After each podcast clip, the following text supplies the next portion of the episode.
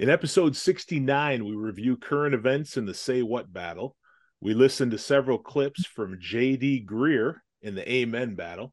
We dive into Christian nationalism in the main topic.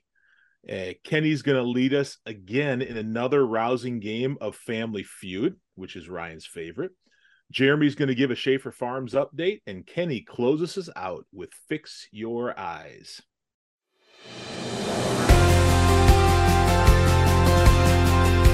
Six in the Mix, a band of brothers talking faith. But we pray to a God uh, who has all power, uh, who is in sovereign control of all events. Fix your eyes, fix your thoughts on Jesus. Family.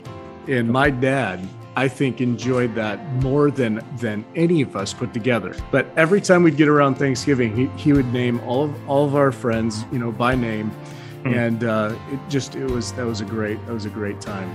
Sports. So I'm gonna I'm gonna go with the Brett Favre pass, and I'm gonna say that one is probably the most perplexing. Would have taken us to the Super Bowl, right? That was the NFC Championship. That's correct. Yeah. So yep. yeah, just like the, the Falcons, Gary Anderson miss. It's just unfortunate. In politics. I was supremely disappointed with the Supreme Court's decision of the healthcare. Join us on our journey. Again, we welcome you to episode 69 of Six in the Mix. Again, we'd love to have you drop comments, topic suggestions on the Facebook page, Six in the Mix podcast, and find our videos on Facebook and Rumble. And we really do encourage you to uh, watch the video. Uh, sometimes I'll listen back to the audio. Uh, and some of the say what name men battles, like the titles, there's no audio to, so they're just hearing like a drum roll, and they kind of got to figure out what's going on. So if you're able to watch the video, it would enhance it a little bit, and uh, you know you get to see our goofball faces. But uh, some of the you know some of the videos certainly are a little bit easier to follow if you can have that visual with you. But again, however you join us, we're grateful that you're there. Uh, hopefully, it's an, an, encouragement in your walk with Christ, and hopefully, it uh, brings some laughter and a little bit of perspective on uh, topics from a Christian worldview. So, all right, boys, let's get into it. We've got uh, we've got a, a nice say what battle. So we we kind of let uh, Kamala off the uh, off the hook last time, but she's going to open and she's going to close our say what battle and um, guys, it is it's Don's like it's got to be his favorite week of the year outside of maybe baseball opening day or something like that is the World Economic Forum. Guys, it just it just happened in Davos, Switzerland. And guys, we've got we've got believe it or not, we have got representation from the World Economic Forum in the say what battle, which shouldn't be a surprise. But what might surprise you is we have Don's favorite guy, Klaus Schwab, making an appearance in the Amen battle. oh, no. I might get turned off. Don might turn me off. So stay tuned for the Amen Say battle. Less, but, baby. Yeah. uh, I got to put that little teaser out there, but uh let's uh let's start off with the uh say what battle episode 69 what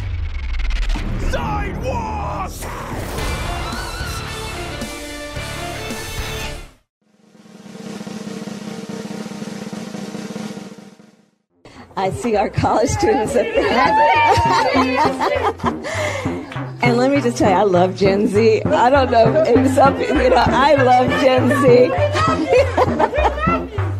so, okay, for the older adults, this is going to be a humbling thing I'm about to share with you. If someone is 18 years old today, they were born in 2005. Oh, yeah, check that out. Think about that for a minute. someone is 18 years old today, they were born in 2005. Think about that for a minute.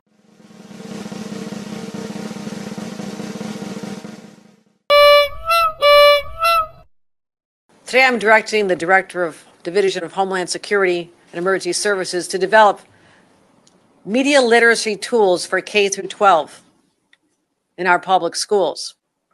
This will teach students and even teachers to help understand how to spot conspiracy theories and misinformation, disinformation, and online hate. Start talking about what we're seeing out there. Give the teachers the tools they need to help these conversations in school. And by teaching younger New Yorkers about how to discern between digital fact and digital fiction, we can better inoculate them. We can better inoculate them. We can better inoculate them from hatred and the spread of it, and help prepare them for a very fast moving and often confusing world. It's wrong because everybody has the right to live and be happy without being told. No, no, boy. You really must leave it to us. And be cheerful about it.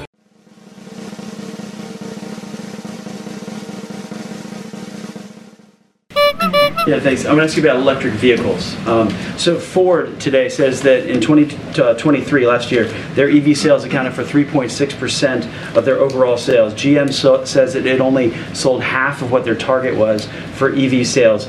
Any consideration to moving some of those EV, mandates back and let the technology and market preference catch up? So, Ed, I'll, I'll, say to you that we have seen 51% of an increase in EV sales. 51%. That's the numbers, and that's across the board.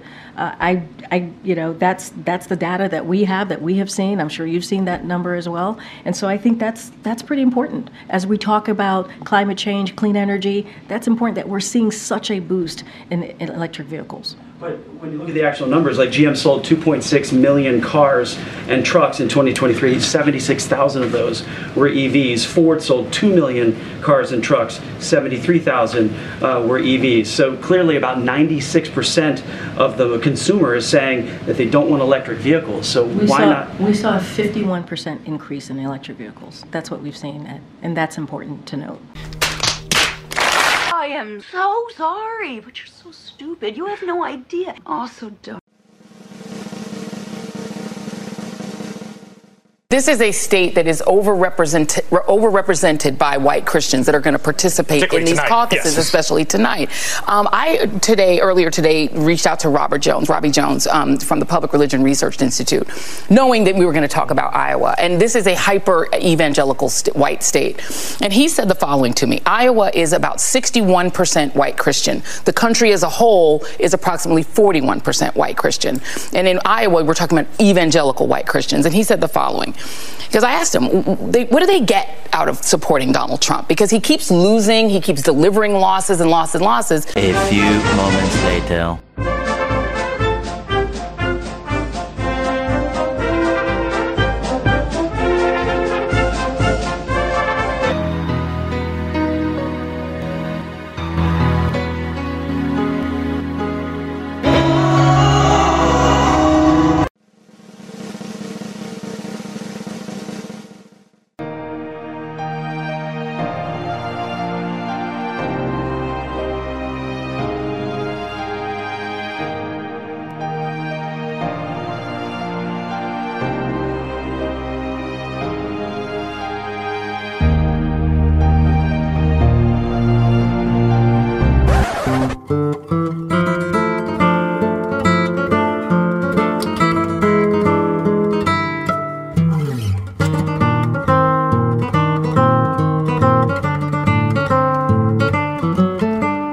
You to Principal Oaks and Mrs. Jordan for your dedication to the students here at Hunter High. Give me just half a second. what the?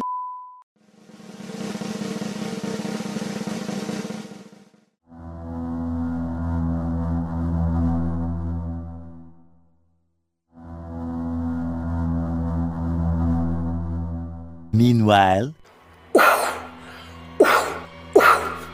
awa ma wunu nu awa ma wunu nu nu ma wunu wai wai sharai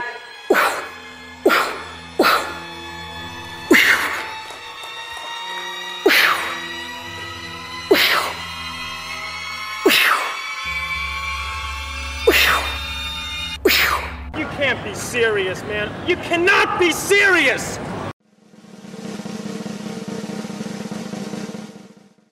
And what are you going to do to stop the crazies? I am scared as heck. yeah. Which is why I'm traveling our country. You know, there's an old saying that there are only two ways to run for office either without an opponent or scared. So, on all of those points, yes, we should all be scared. I am scared as heck. You take drugs or alcohol? What is drugs? All righty. say what 69, what say you? Hey, Matt, that um that economic forum clip was that i mean i- i- that's really happened whatever whatever whatever that was that really happened Uh, that would be a witch. Yes. That was yes. okay well i'm i'm not gonna well I'll, i guess i'll start here but i'm i'm actually not gonna talk about that one because that was just was just too weird but the new york governor or the yeah the new york governor um was that was the new york governor right Hochul, yeah. Kathy Okay. Hochul. Yeah. So, I mean, teaching these kids how to spot conspiracy theories. The funny thing is, is I, I wrote down on my paper, I go, I wrote down indoctrination is starting to fail. And as soon as I wrote that down, the next word out of her mouth was mouth was we are going to indoctrinate these kids, basically. So I just thought it's it's exactly what I was like. Yeah, it's starting to fail. So now they have to teach them how to spot a conspiracy theory and crazies and all this. So that to me won the battle, and I'll leave it at that. Hmm. Now, did she say inoculate? She, She said, said inoculate. Yeah, inoculate. Oh, she'd inoculate. Okay, got it. But Well, it's, I'm definitely just on as- that. it's just still as bad. yeah, it's a synonym. It's this. Yeah. It's the same thing. Yeah, yeah. yeah. Yeah, inoculate. We're going to protect you from anything we don't want you to know or think about. In other words, we're going to indoctrinate you. We're gonna immunize you from wrong. Now, Ryan, R- Ryan, did you kind of get like a little happy pill when inoculate was was mentioned there and say what? Like, hey, wait, that's not say what? Yeah, should that have been an amen battle? Right. It's like that Lucifer and just glow just kicked in. I felt it. It was like, Yeah, did you guys there's- notice it? All of a It's like sudden, a the- surge. yeah, all of a sudden he had like, like this Right. glow start to rise up to the top Yeah. of his bald head. And he was like, "Ugh." Ah. It was like I'll, I'll, like, I'll, Ryan, I'll save you. I'll jump in. All right. So KJP has no clue what she's talking about. 51%. We have seen 51%. 51% people. I mean, she's pulling that from where? Like, where do they get their numbers? This this guy who was the reporter was like, we actually went and got the data from these car companies, major car companies. It is public data, and we're just pulling their numbers.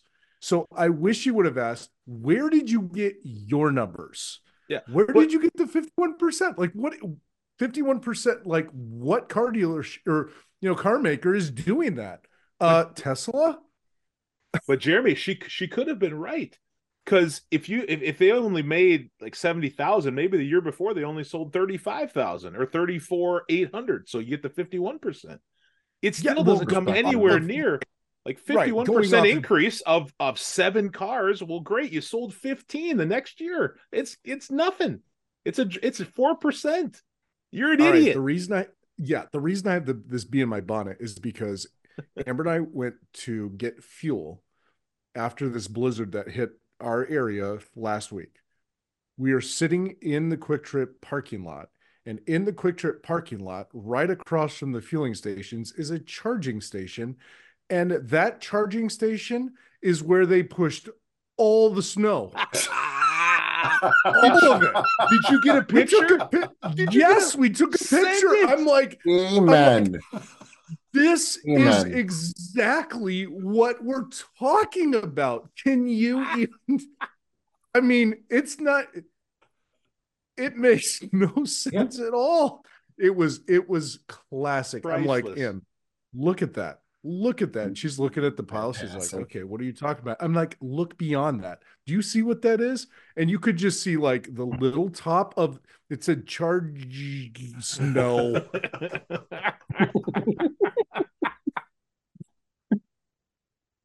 so good. Unbelievable. Oh, hmm, man. For Jeremy, it's not a lie if you believe it. Yeah. that charging station has seen a 51% increase over 2022 in usage. Yeah. 51%. Oh, yes. One to two. That's the numbers they're Love it. getting. Hey, that's the numbers they're getting. You know, And she said, that's the same numbers that you're seeing too, right? And he's like, no, not even close. That's what I love. It doesn't I- matter. It doesn't matter if what they say is true or false. It doesn't matter. They just keep saying it, and they tell you Yeah. that you you're you believe it too. Like and yeah, it's They're not It's lying. They believe the lie, so they're gonna put it. Yeah, I, I I love that one too because you know the exact numbers they're getting are just some fabrication that they is numbers that they are required to hear, and so they're just gonna go Right. with it. That's exactly right. Exactly right. Oh man. Yeah, I had to go with that one too. I thought that was just hilarious. I was just like, oh my word. You know, I you know, I rented uh uh, uh Lily and I rented a Tesla when we were out in Colorado. And uh it was um just under, you know, it was like 30, uh, it was a crisp, you know, 30 degree morning in Colorado, like the, they have. Uh and this was back in in the fall. Yeah, in the fall. And uh um boy that thing lots of the lots of the things in the car we had to get up early to go somewhere and lots of the things in the car were not able to function yet because they weren't warmed up yet. They couldn't they couldn't function you know? So and i swear to you i could uh, my you know my range on my vehicle because i had just charged it the night before because i knew we were on a long road trip we were going to go you know you'd be traveling most of the day. And i knew that i had to have that thing fully charged but i yeah i only had a, a i barely made it coming back to be done with my charge but i had like a range of like 280 or 290 miles. And i was lucky if i got you know 240 miles at the most out of that charge.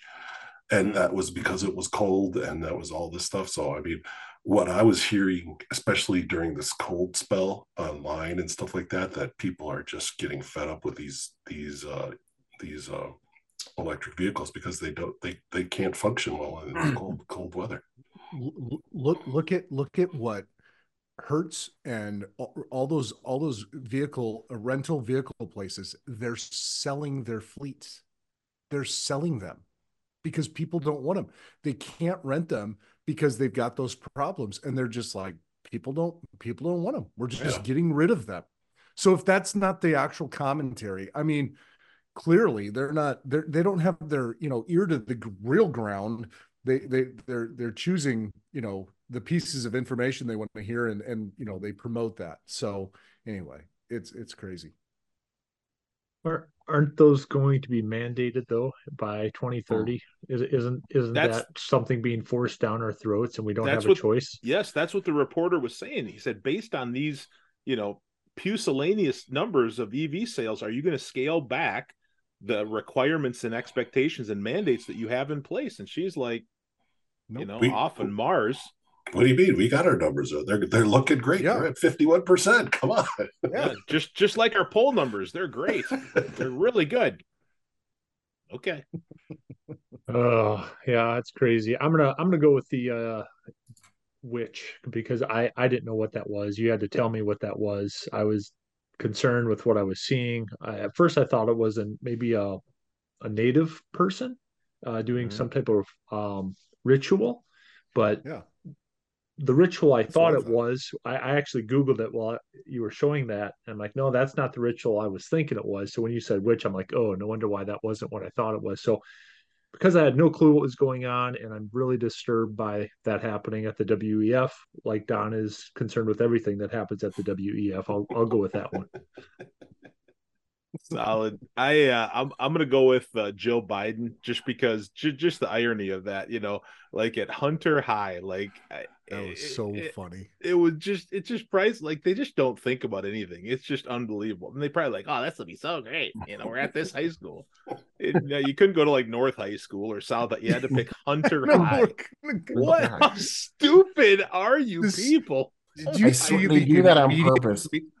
Yeah, the swear they do memes that that went out from that immediately were just so prolific and hilarious. Oh my word. They're just trolling us. Let's be honest. Yeah, exactly. they, they know what's true. They they know what they got to peddle. So, all right, Hey, yeah, Matt, good. Hey, Yeah. real quick. I I got to give a quick shout out to Kamala though. I mean that okay, that first clip, real quick. Like she is she just drunk when she talks to these kids? I mean, it's just I mean, she's laughing like she's dr- like completely drunk. So I, I mean, we got to give a shout out to that. I mean, the, the bad math and just the you know, it's literally that's all you that's all you hear. It's unbelievable. It's like and that's our whatever second in command, whatever you want to whatever you call Mhm. that person.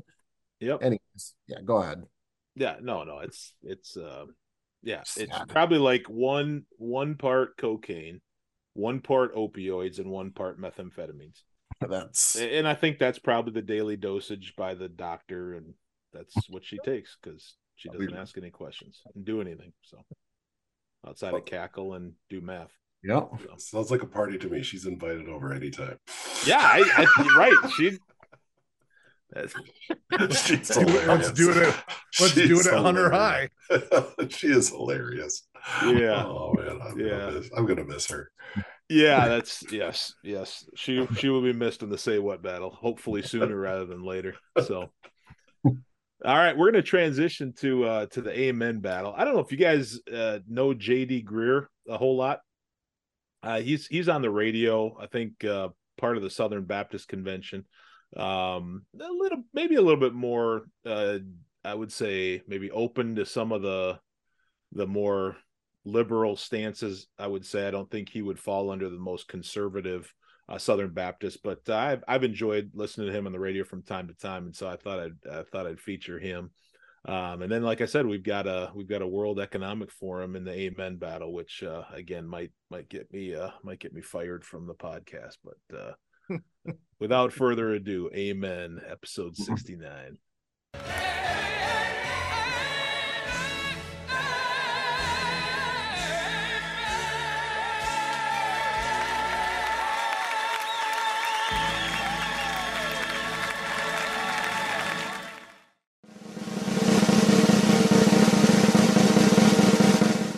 When I walked up and sat down for this interview, um, I did not, you know, look at this chair and say, "Chair, thou art a lovely chair, and I want you to be my personal chair."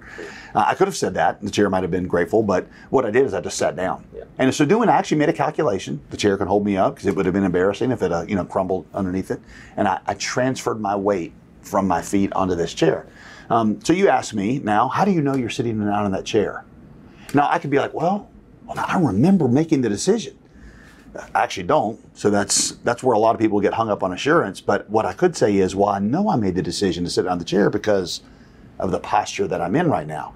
Assurance is based not on a past memory; it's based on a present posture.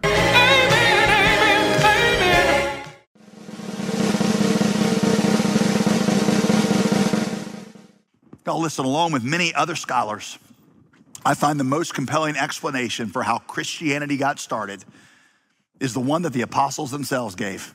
Jesus actually rose from the dead. Now, if you want more about that and you're like, I'm not satisfied with that, check this book out and follow some of the sources in it. But here's the point for this morning. If Jesus actually rose from the dead, then see, I can trust what he says about other things that I have questions about. So I will say it again. I am not a Christian because I can answer every question about evolution or the origins of the earth. I'm not a Christian because I can explain everything God is doing in the world or why he does certain things or doesn't do certain things. There's a lot of things that I will say I just don't know. I am a Christian because Jesus rose from the dead. And so I will accept what I cannot understand based on what I can understand.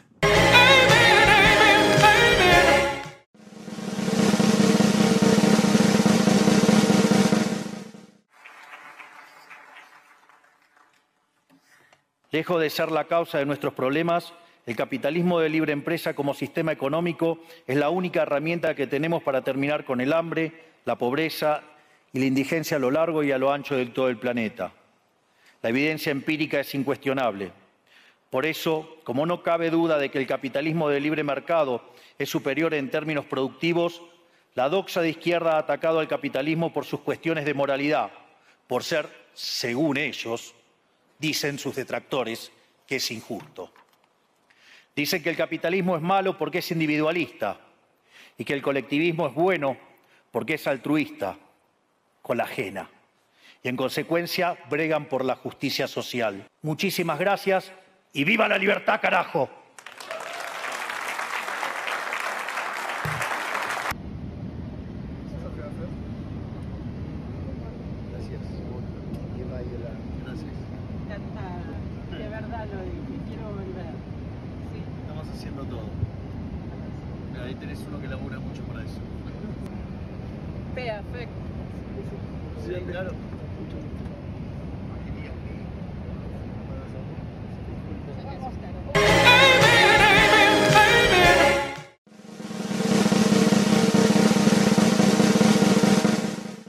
Is the gospel? You can just say good news if you want to. If you want to expand on it, that'd be all right too. It does mean good news. Uh, Greek generals would use the word gospel to announce a victory, and they would send out a, a gospel proclamation to the nation that says, you know, I have won a battle. That wasn't an invitation to, for you to come and fight for them. It was just an announcement that they had won a battle on your behalf. Jesus picked up on that word and said, that's essentially what God is doing for you is God has won a battle on your behalf and he's not inviting you to come and wage the battle for him as if it's not already finished. He's inviting you to live in the new reality of what he has accomplished for you um, by dying for your sin on the cross and then by overcoming death by rising again.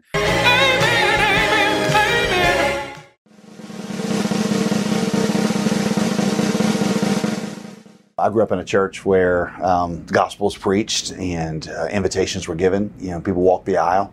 Uh, the gospel about how to be saved was very, very clear. But for us, the gospel was always, it was like the entry right into Christianity, the ABCs. It was, you know, sort of a ritual you went through, a prayer that you prayed. And then after that, spiritual growth meant, you know, I mean, just l- learning other stuff about the Christian life. Always had something to do with eschatology, learning the charts and, you know, Yeah. uh, what beast represented what things. But it, it was later in life that I came to understand that the gospel is not just the diving board off of which we jump into the pool of Christianity. The gospel is the pool itself. Tim Keller, the late Tim Keller, used to say it's not the ABCs, it's the A through Z. That the way that we grow as Christians is not by going beyond the gospel, but by going deeper into it. What do you guys think? Amen 69. I I liked uh, I liked the first segment where he was talking about the posture, um, and Mhm. and just the idea that you know because because and that rings true with me because I I I remember the time that I accepted Christ, but I don't I don't know that I didn't believe that before. It was just that I recognized that that's what I was doing, and so it was it was apparent to me that that I had made that choice. And I think in generations before us, and I'm not I'm not discounting people who know the date and time they got saved and asked Christ to come into their lives. I'm I'm not saying that's a that's a wrong thing at all. In fact, that's a glorious thing. But um, I also think that there are some that God works for years and years and years in in a life, and you realize that oh, uh, God has moved, His Spirit has moved in me, and I I do recognize Jesus as Savior, and then to proclaim that and realize that that's the case. I, I appreciated that thought. First off, is that World Economic Forum guy? And I I don't I don't follow it enough to know these names, but I'm surprised. Is he still alive? Like Klaus, I Klaus Schwab was in Yeah. that that cut of Javier Milei. the because I wouldn't it wouldn't surprise me if that guy ends up with a uh, you know suicide to the back of his head.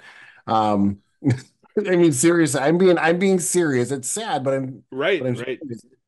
Um, because that's pretty impressive. That actually is pretty impressive if he actually is trying to do that and um, you know, in that form. But um, I will say, you know, the second clip, I think, where um, you know, he's just talking about I'm a Christian because I believe he rose again. Obviously, you know, believe in the plan of salvation, and so that therefore he accepts what he doesn't understand because he can't understand it. I thought that was a pretty cool clip as well, and I mean, I don't have much to expound on it. I think again, the clips themselves say say what need to be said, and it's it's uh, the way he the way he does uh, symbolization and, and word pictures is uh, that's pretty impressive. So. Yeah, I like to. Yeah, I think it's safe to say that uh, President Javier won't be uh, invited back to the uh, World Economic Forum anytime soon. that was that was that was fantastic. I was a little when I saw he was speaking, I was like, "What? What is that guy doing there?" And then when I when I after I heard had a had to listen to what he had to say, I was like, okay, that makes sense. Good on that guy for just blowing that, that up and supporting capitalism. That was fantastic.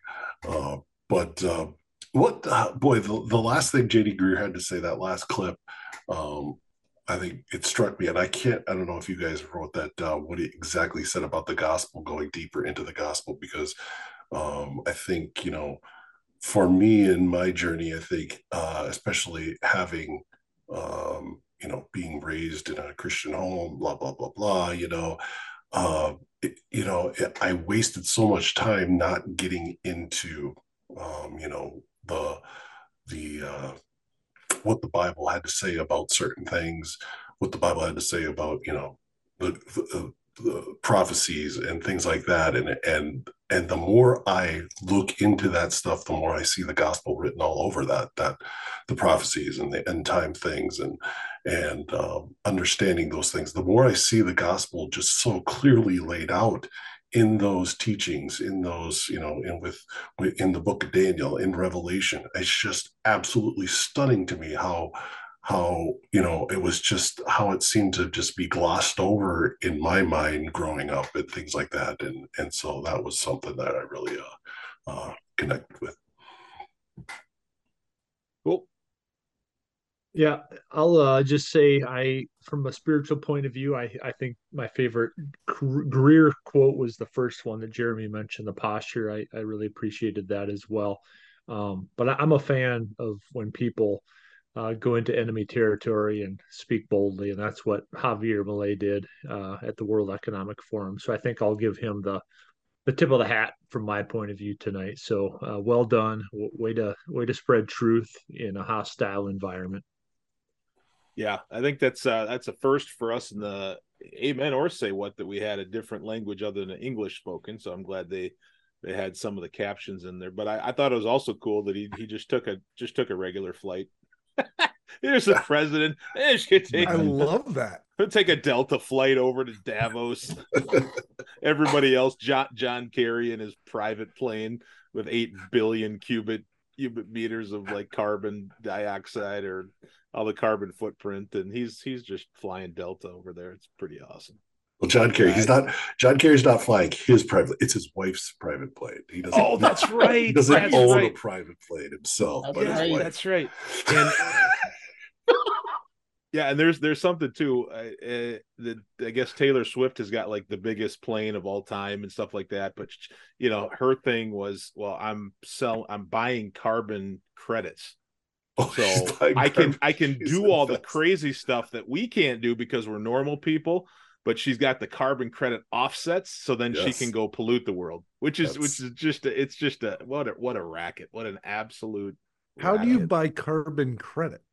I, You our can- company you- our company does the same thing Yeah. too because we can't achieve the crap that you we say we're going to serious? achieve. Mhm. Yes, and Yeah. and by paying money, we then then we say, well, yes, then we say we've achieved what we set out to do, but we didn't really do it.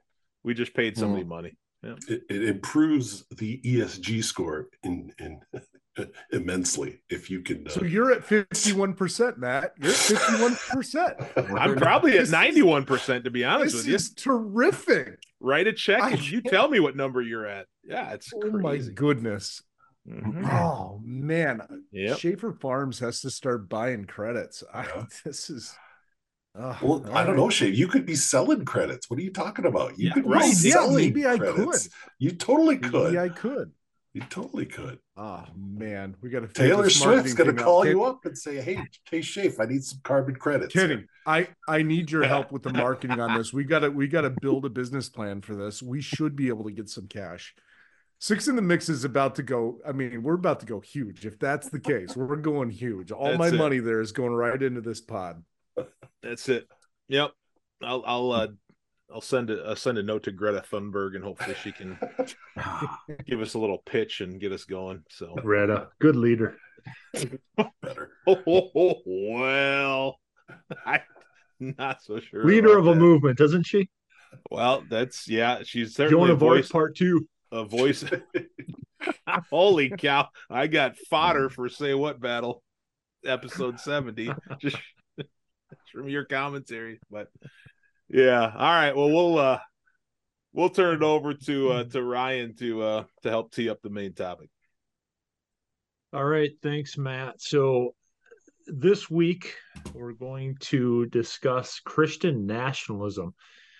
So, Christian nationalism is a newer term uh, that has arisen over the last three to four years.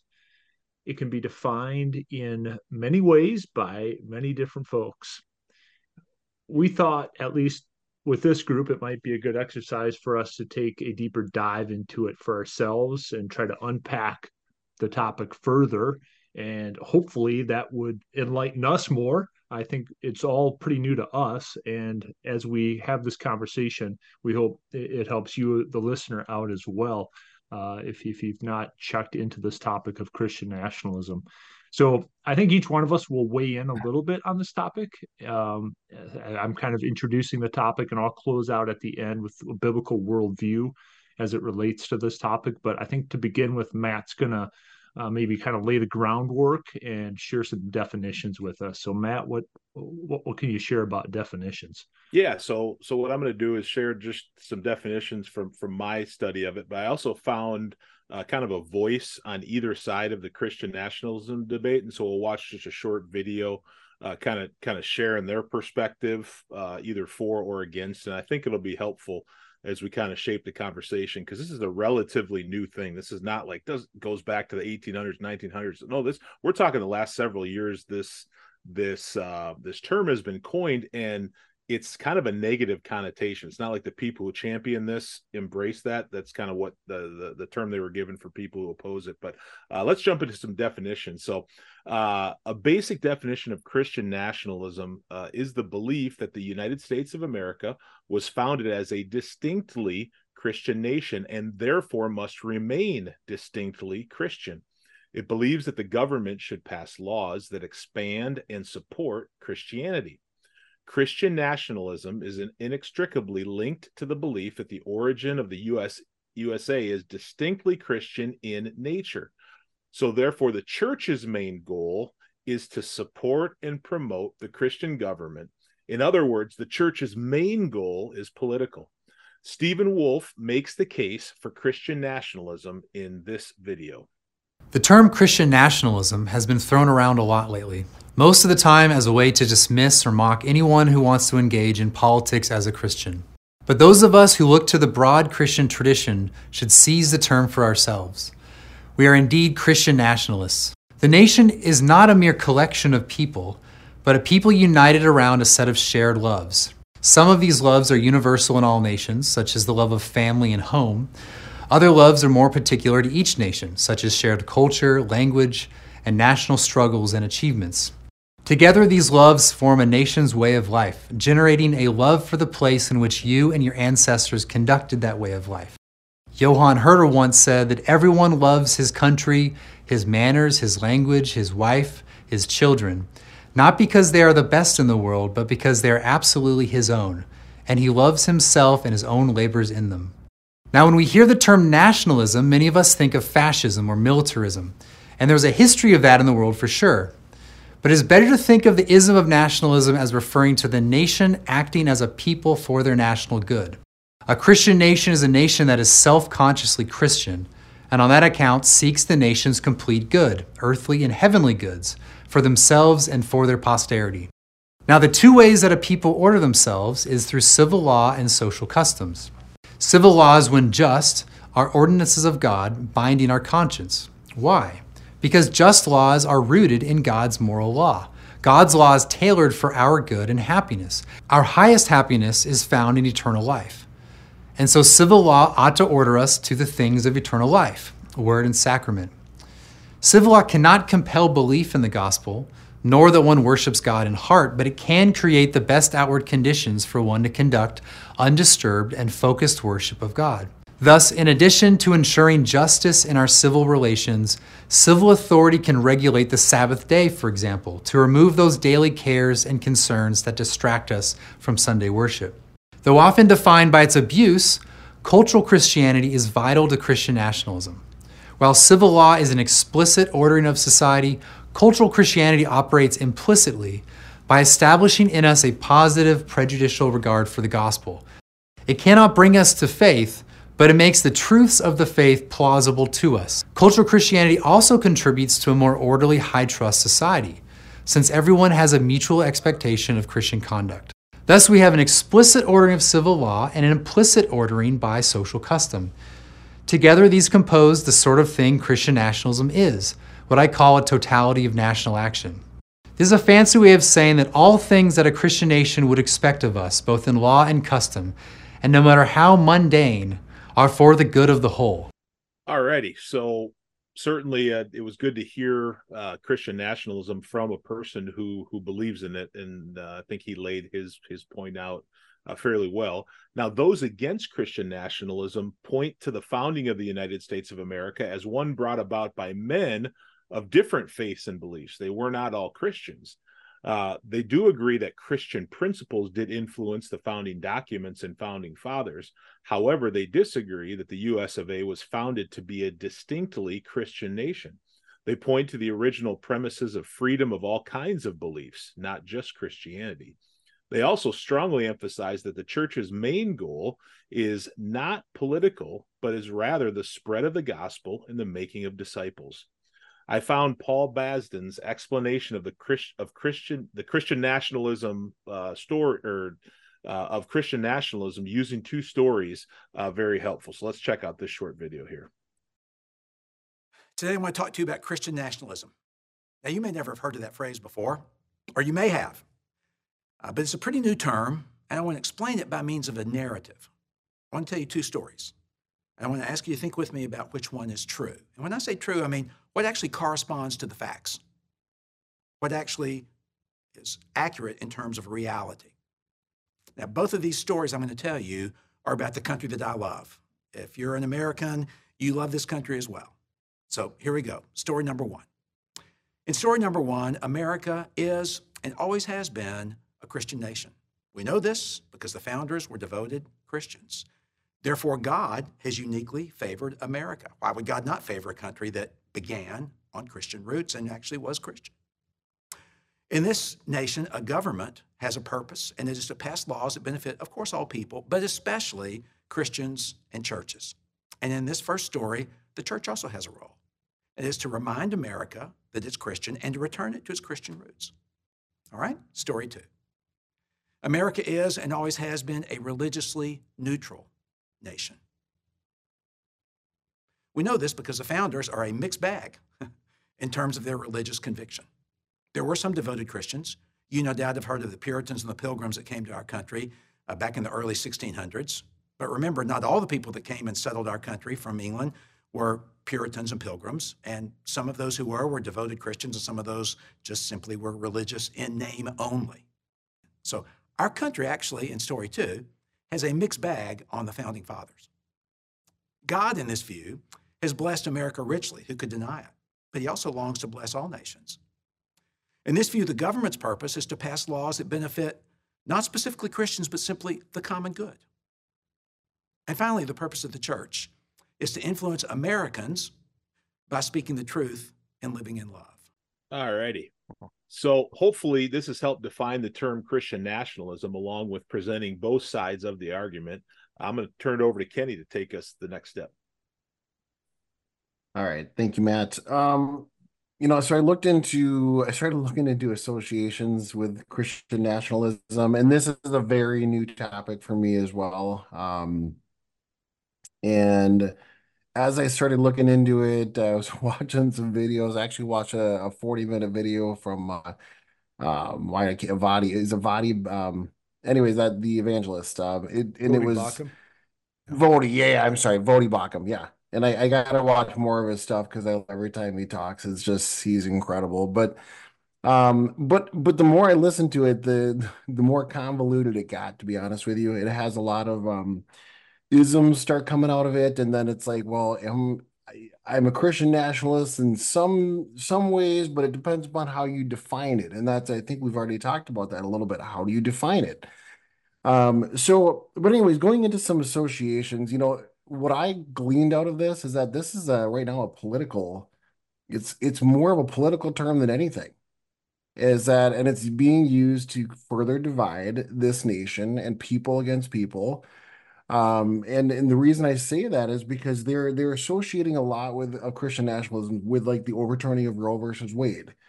Um, so again, many Christians and many people would say that was a very good thing, but now we're going to make that association so everybody that's on the other side is immediately turned turned against the idea of Christian nationalism.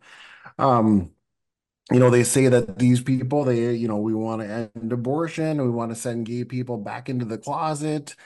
And, you know, again, from a biblical perspective, well, sort of. I mean, it's we don't we don't want these people to feel bad for who for who they are. I mean, we we want to convert them to Christ, but but the fact that it's you know it's so in the open and so well accepted, well, yeah, Christian nationalism that would make sense that we would we would want to push that stuff back to where it was years ago. Um, but therefore, again, it's a negative connotation. The, there's the January 6th is is uh, looked at as a Christian nationalist event. You know, Trumpism. You know, I, I saw that thing. Um, there's this National Association of Christian Lawmakers. They are. Um, it's led by this uh, this Texas legislator Bryan Hughes. Um, and again, they just it's all they're all responsible for this and so again, all I say when, when I say this again, I am I, I'm just at the very tip of the surface. Like I don't even know where to go and where to dive into this. Um, I did read one other thing that says many who label themselves as nationalists um, would oppose separation of church and state. And and maybe that's a question I have for you guys. Is I was thinking about the separation of church and state. I'm like, well, yeah, they're against it, and that makes sense why they're against it. Like, should there be separation of church and state? Like, should we be two separate entities, and why are we? Is it because the government doesn't want they don't want the church actually involved in, you know, in government? So, and, but it, but that is another thing that yeah, if you're a Christian nationalist, you're supposedly against the uh, separation of church and state. So there's a few associations that I found. Um, again, all to me seems like a political divide. Uh, and um, I'll turn that over to Don then. Don, if you got any ideas on that or some some other things that you learned, I'll give uh, the floor is yours. oh boy. So yeah, Katie, I, I, I like what you had to say about the uh, the the idea of it being uh, a way to divide, and I think that that is the case when we hear the term Christian nationalism. Um, for one, nationalism, I think, just taking nationalism on its own merit, trying to define nationalism, I think, is in some ways it's a political. Uh, I think it's a political ideology, and when I I look up the term nationalism, I come up with, for example, in the dictionary, uh, Oxford Dictionary, it says that I Nationalism is an identification with one's own nation and support for its interests, especially to the exclusion or detriment of the interests of other nations. So if I'm putting the word Christian in front of the word nationalism, well, to me, that's an oxymoron. Hmm. Because now I am saying I'm a Christian.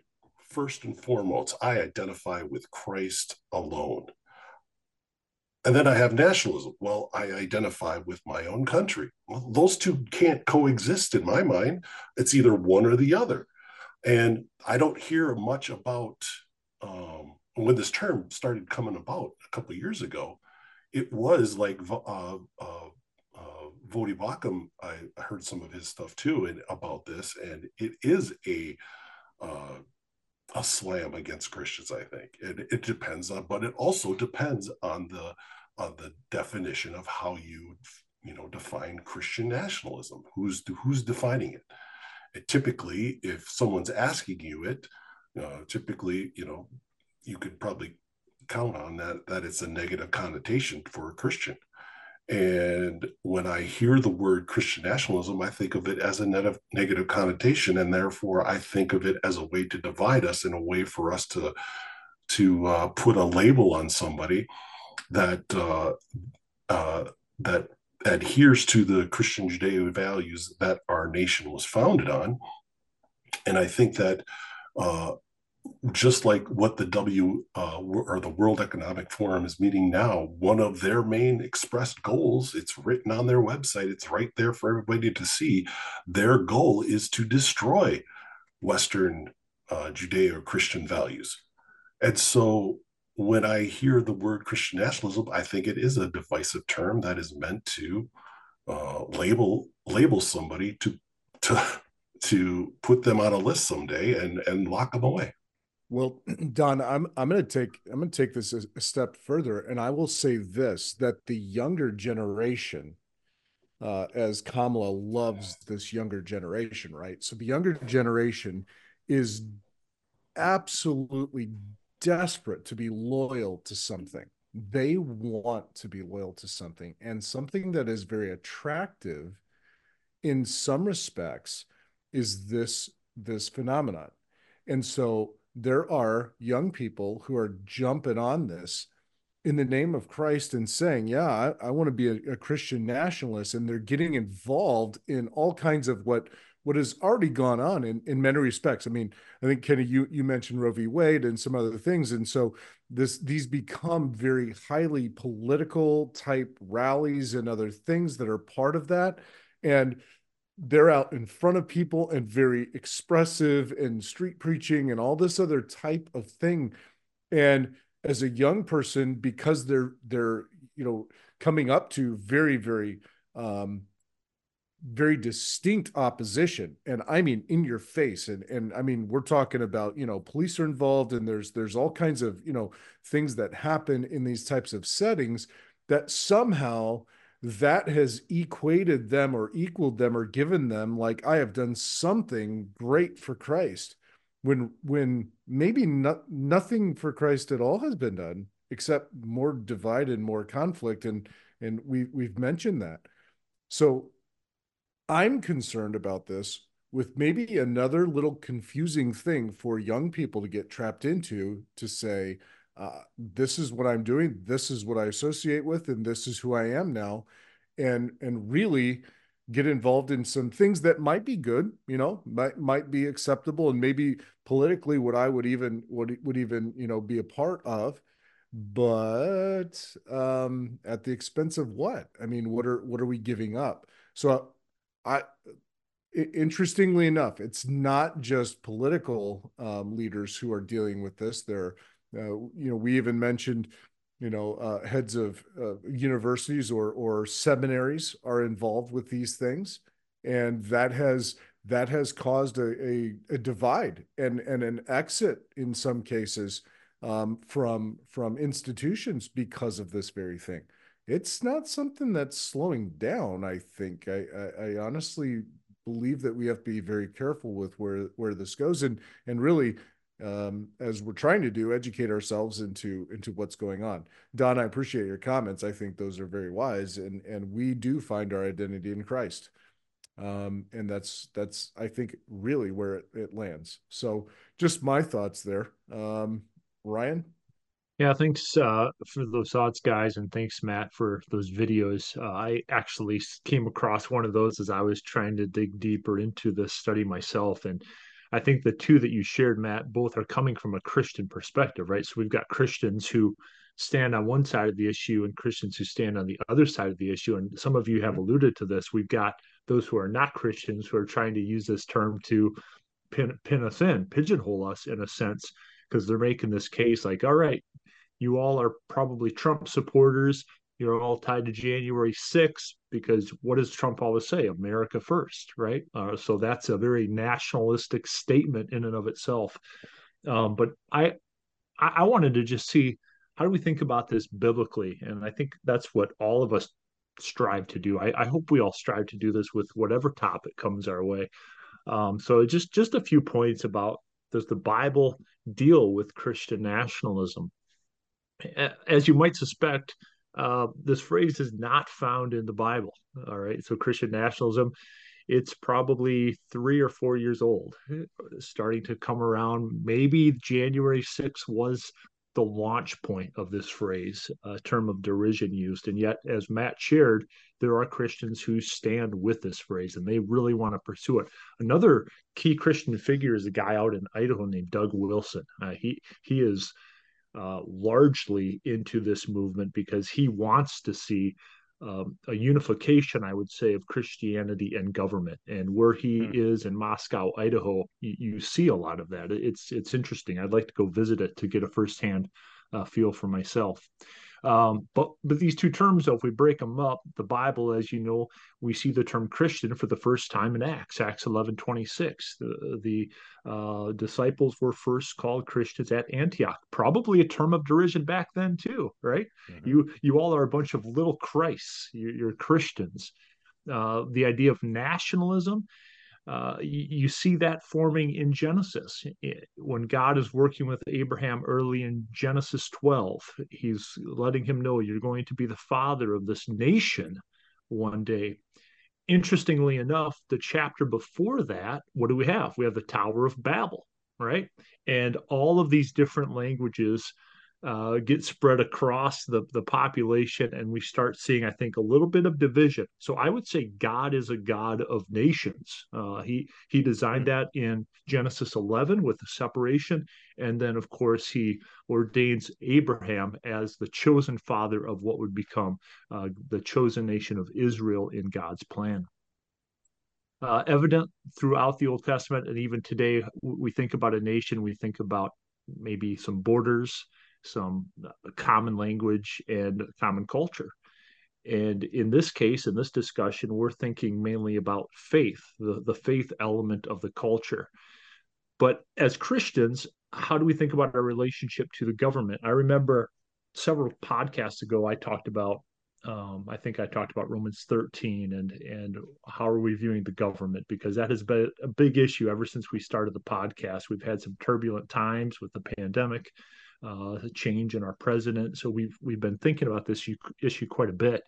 Uh, but just just a few verses to remind us about our role with the government. Matthew 22, Jesus talks about rendering to Caesar those things that are Caesar's. There there is a divinely appointed realm, if you will, uh, called the government, and we have a responsibility to them. Romans 13 goes further and it says you need to be subject to these governmental authorities all right so you know, we're, we're trying to figure out the balance here between being a Christian and nationalism, and where do we draw that line?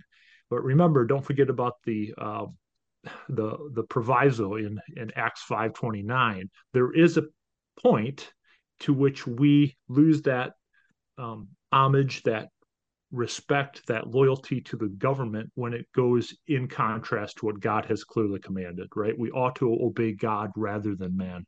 Uh, the apostles echoed that in Acts 5:29. And remember, we are to be salt and light of the earth. Matthew 5 tells us that.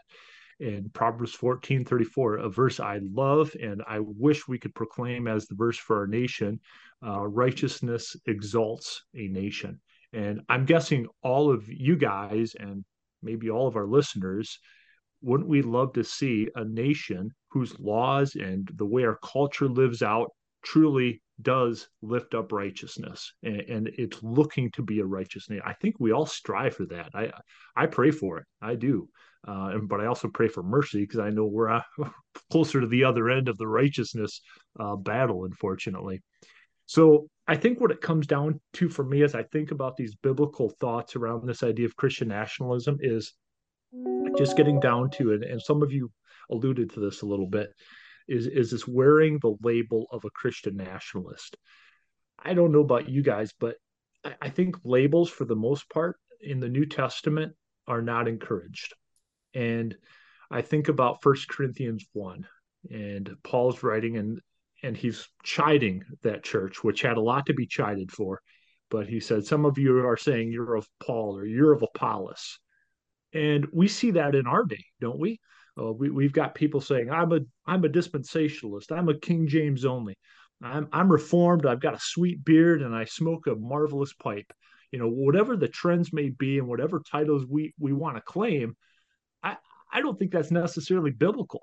But but what are some proper titles we should cling to? I would argue a couple are we need to be faithful, right? First Corinthians 4 2. Moreover, it is required uh, that a steward be found faithful. And I remember there's a pastor uh, of one of our buddies, Ethan. He used to be a pastor of Ethan's church out in Montana. Then he went out east, And I liked how he used to refer to people. He used to call them soldiers. Hey, that's a good New Testament term to be called, isn't it? Hey, you're a soldier. So I think if we maybe focus less on labels and focus more on, as was mentioned earlier in the podcast from Brother Greear, the gospel. Let's let's focus on the gospel and maybe less on labels. I think we'll be better off this um, in this lifetime. And remember, Philippians three. I'll close on this. Is um, our citizenship is in heaven. And Don, you were you were barking up that tree a little while ago, but that's that's exactly right. Ultimately, if we're a Christian, it's a nice place to be. We're sojourners, we're, pil- we're pilgrims here in the United States, and we've got responsibilities to our government. But let's remember, ultimately, where our citizenship lies, and that is that is in heaven. So, um, I just wanted to maybe share some biblical ideas connected to uh, Christian nationalism and uh, I, have enjoyed digging into it because it, it has been controversial. We've got Christians battling Christians. We've got people in the government claiming Christian nationalism, and you look at their lives and like, yeah, I don't know if uh, you're really a Christian though. So I, am not sure what you're claiming. Uh, but kind of a kind of a fun topic, and we'll see how this plays out. Um, I don't know if any of you guys have anything else to weigh in here or not, but um, we can wrap up if not. Yeah, let us know uh, what what your thoughts are on Christian nationalism, uh, either for or against, and um, yeah, I think the again closing with the biblical thoughts, Ryan was spot on, and uh, give us gives us good uh, ground to think about it. So, all right, so trying to move from uh, move over to the feud where we're going to battle each other. Speaking of Christian militant nationalism, we're going to be going at well, it. Speaking of labels, um, I got a I got a phone call from our buddy Mr. Harvey, and uh, and infringing on some copyright uh, copyright issues here. So we gotta really we gotta change. no, but we are going to change the name to the friendly, the friendly feud. Uh, so, who's, who's, who's, who's, who's any, Mr. Uh, Harvey? Who, are you talking Paul Harvey? Who, no, Steve Harvey. Harvey. Steve, Steve Harvey. Harvey. Oh, Steve Harvey. Okay. so, so, we are going to play a rousing game of the friendly feud here. Uh, we are going to start with last last episode champion, who is Matt. Uh, Matt was first with 104. Ryan second with 72. Don uh, Don came in third. We won't mention the scores of these two, but Don and Jeremy. So I'll go Matt, Ryan, Don, Jeremy. We're going to do two two Bible related questions and then two uh, you know hodgepodge related questions. So right. Matthew, yeah. the first question. Name there's top six answers on the board. Name a famous couple from the Bible. Wow, Adam and Eve. Adam and Eve is the number two answer worth no. 25. Wow. Okay. Ryan. Yeah, yeah, it's, it's pretty good. It's a good start though. Yeah, it's Ryan, not bad. uh, I'll go with Ananias and Sapphira. That's got to be like five or six. That's just a terrible answer. It's not on the board. Ryan, I'm trying to help you out here. I mean, just it's again, terrible answer. You give a terrible answer. This is a hundred people surveyed, and, and you think they're thinking Ananias and Sapphira? That's gonna yeah. come. That's like at the tip of their mind. And only 51 percent of them are Christians, right, Ryan? So you got to think about that. Fifty-one. Like, I thought Ananias and Sapphira too, and then I completely dismissed it because I said, "What fool would say Ananias and Sapphira for a legitimate exactly. shot at points?" Yeah, not I, this cat. I, I, I am now all for Christian nationalism. If we can't even have that couple in this response set, so. Oh my goodness, Don! Number one answer is available for you. Uh, I'm gonna go with Mary and Joseph. Uh, Don, that is the number one answer worth. oh man, you're a pretty that... popular couple in the Bible, I'd say. Jeremy, what do you got? Uh, let's go Abraham and Sarah. Ah, that is the number three answer for 14 points. All right. Well, most of you well done on the first uh, first try. Uh, Matt, what do you got? There's three answers left. Shoot. Ah, man, couples gosh. Um, Jacob and Rachel. Jacob and Rachel, Matt. That is the number five answer worth seven additional points. All right. Ryan, Crazy. a chance to redeem yourself. The number four and the number six answers are left. Moses and Zipporah. Hold on, Kenny. I got this. I got this. Okay, Ryan. Probably three percent of people remember who Moses' wife was.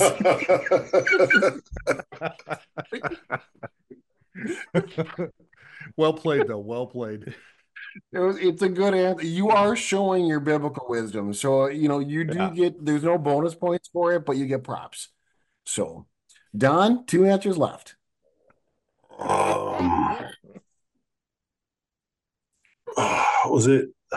Is it Ru- Boaz and Ruth? Oh, that's a good one. I didn't think of that. That is, that is a couple of the Bible, and that is actually on the board, number six for three Whoa, points. Nice. That is, Wow. that's impressive. That is very impressive. I don't Jeremy, know there's one anybody couple else. left. I'm done. All right, I gotta I gotta go with Lot and his wife. Unnamed. Lot and the uh, pillar of salt. Yeah, pillar of salt. That is a that is not on the board. So Oh, no, I got it. you guys, you guys. I'm just trying to think of like biblical stories that people would remember or know. You know, I got it. general. Ahab and Ahab and Jezebel. Uh, no, Could No, be it'd be Nope. Abraham. We already said that one, right? Abraham and Yeah, you Sarah. yeah, Abraham and no. Sarah. Yeah, David and Bathsheba. Uh, no. That's a good one, right? I think that's Yeah. that is a good one. Jacob Was and it- Rebecca. No, Isaac Uh, and Rebecca, right? No. There you go. That was the one you missed. Isaac and Okay. Rebecca was the number four Oh. answer, thirteen. Yeah. So not bad, not too bad. Um, Okay. so Don's in the lead with thirty-seven, Matt thirty-two, Jeremy fourteen, and uh, and Ryan's here. So, so, Ryan, Ryan, if you get skunked on this one, you do need to turn in your degree. By the way, I did. I, I leveled down the questions, like I said, or at least this question, like I said, I was going to last episode. And you get to start. The question is name a book of the Bible that starts with the letter J. I'll go with uh, James. Oh my gosh, that's like got to be four. It, it, there is the top eight answers are on the board, and it's not the number four. That's actually the number seven answer, but it is worth four points. So, Terrible Ryan- pick. What a worse pick. Hey, hey, you're off the Jeez. schneid, right? You're off the schneid. That's you know, done. right you up get, there you with- get That's just terrible. Hey, it's a good book. It's a good book. I'm on the board, Slappy. I'm happy. All right, so the, I'm, I'm up. I'm up, right? Yeah, Don, you're up. All right, I'm gonna go. oh, which one? Number one would be probably. I'm gonna say. ah, I'm gonna go John. John is number two. Oh, 17 points. really? Yeah, I would have thought that'd be number one as well. But yeah, that is that's the number two answer. So Jeremy, a chance to uh to make a move here. Number Well, one I'm answer between, board. I'm between two. I'm just trying to think. Uh, I'm just gonna go with Joshua. Joshua. It again, they're they're all good answers, right? That is the number five answer. Uh worth 10 points. Five. All right, Matt, the number Wow. one answer's there for the taking. I'm between two of them too. I'm trying to think what would secular people say. I'm gonna go with the. I'm gonna go with the long shot. I'm gonna go with Jonah. Uh, Jonah is on the board, but it's only that is the number six answer for Wow. points. Oh, wow. Tried to think like a My secularist, and I get goodness. slapped. Yeah. All right, Ryan, another chance at redemption. Oh, So real Yes. quick, for everybody, uh, John, Joshua, Jonah, and James are off the board. Okay. All right. I think I got. I think I got it. I'm gonna go with J- Joshua. I literally just read the answers, and that is already on the board. Really? well played. I think I'm gonna go with Jezekiah. I have n- I have never seen Ryan in a competition be as inept as you are at, at, at the feud, or what are we calling this? The friendly feud. Friendly feud. Do you check your brain at the door you- before we start the competition? What Who, who what said are you it? Who said Joshua? I couldn't remember. who Don said it. did. No, Don Jeremy. said it. I Okay. No, no, no, Jeremy. Jeremy. Yeah, okay, but, Jeremy. but Kenny just said it.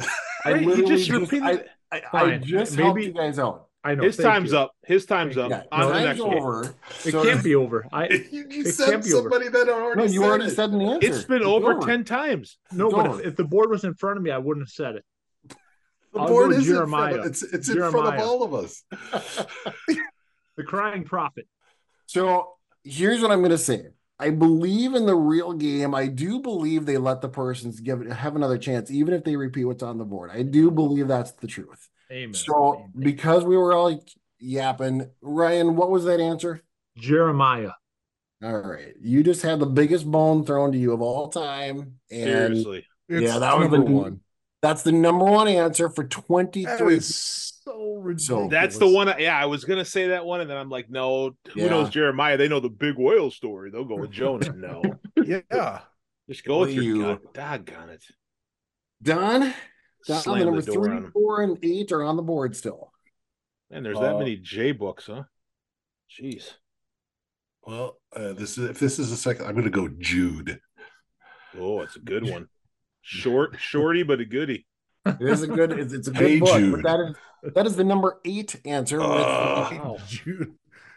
so Jeremy and Matt have a shot at the number three and four answers, and Jeremy, you get the first shot at this. Uh, judges.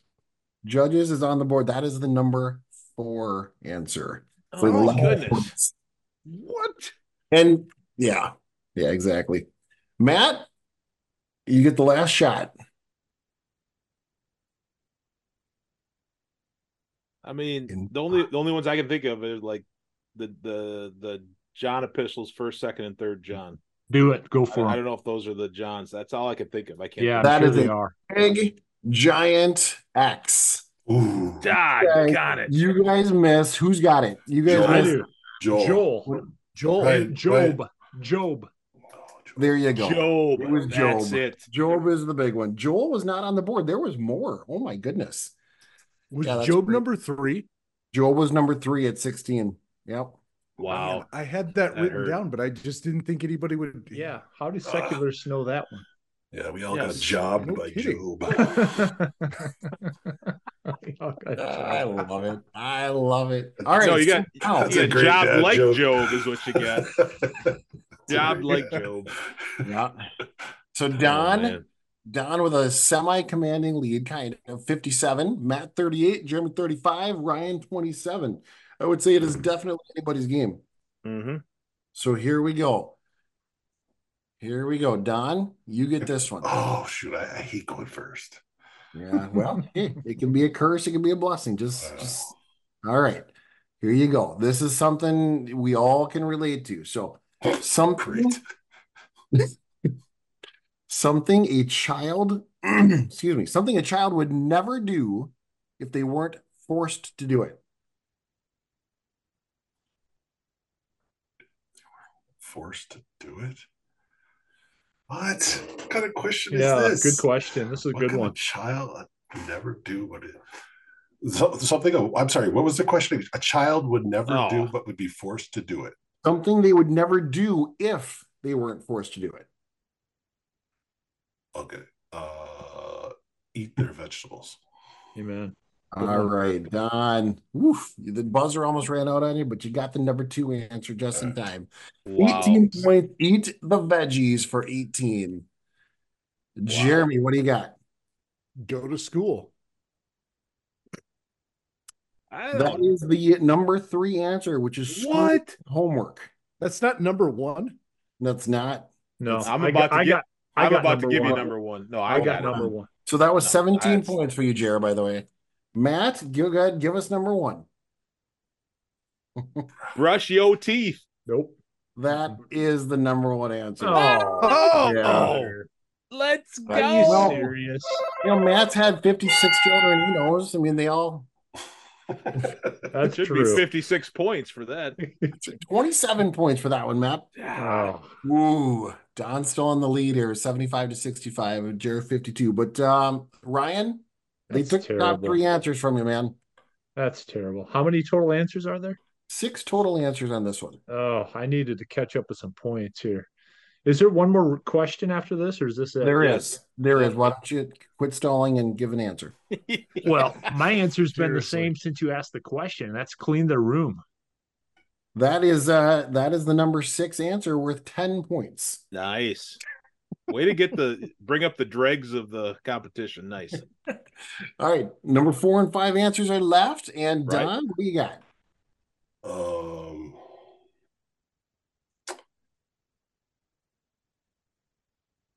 boy, I, everything is always the food, but I can't think of. I want to say eat dessert. Uh, uh, I don't know. I got nothing.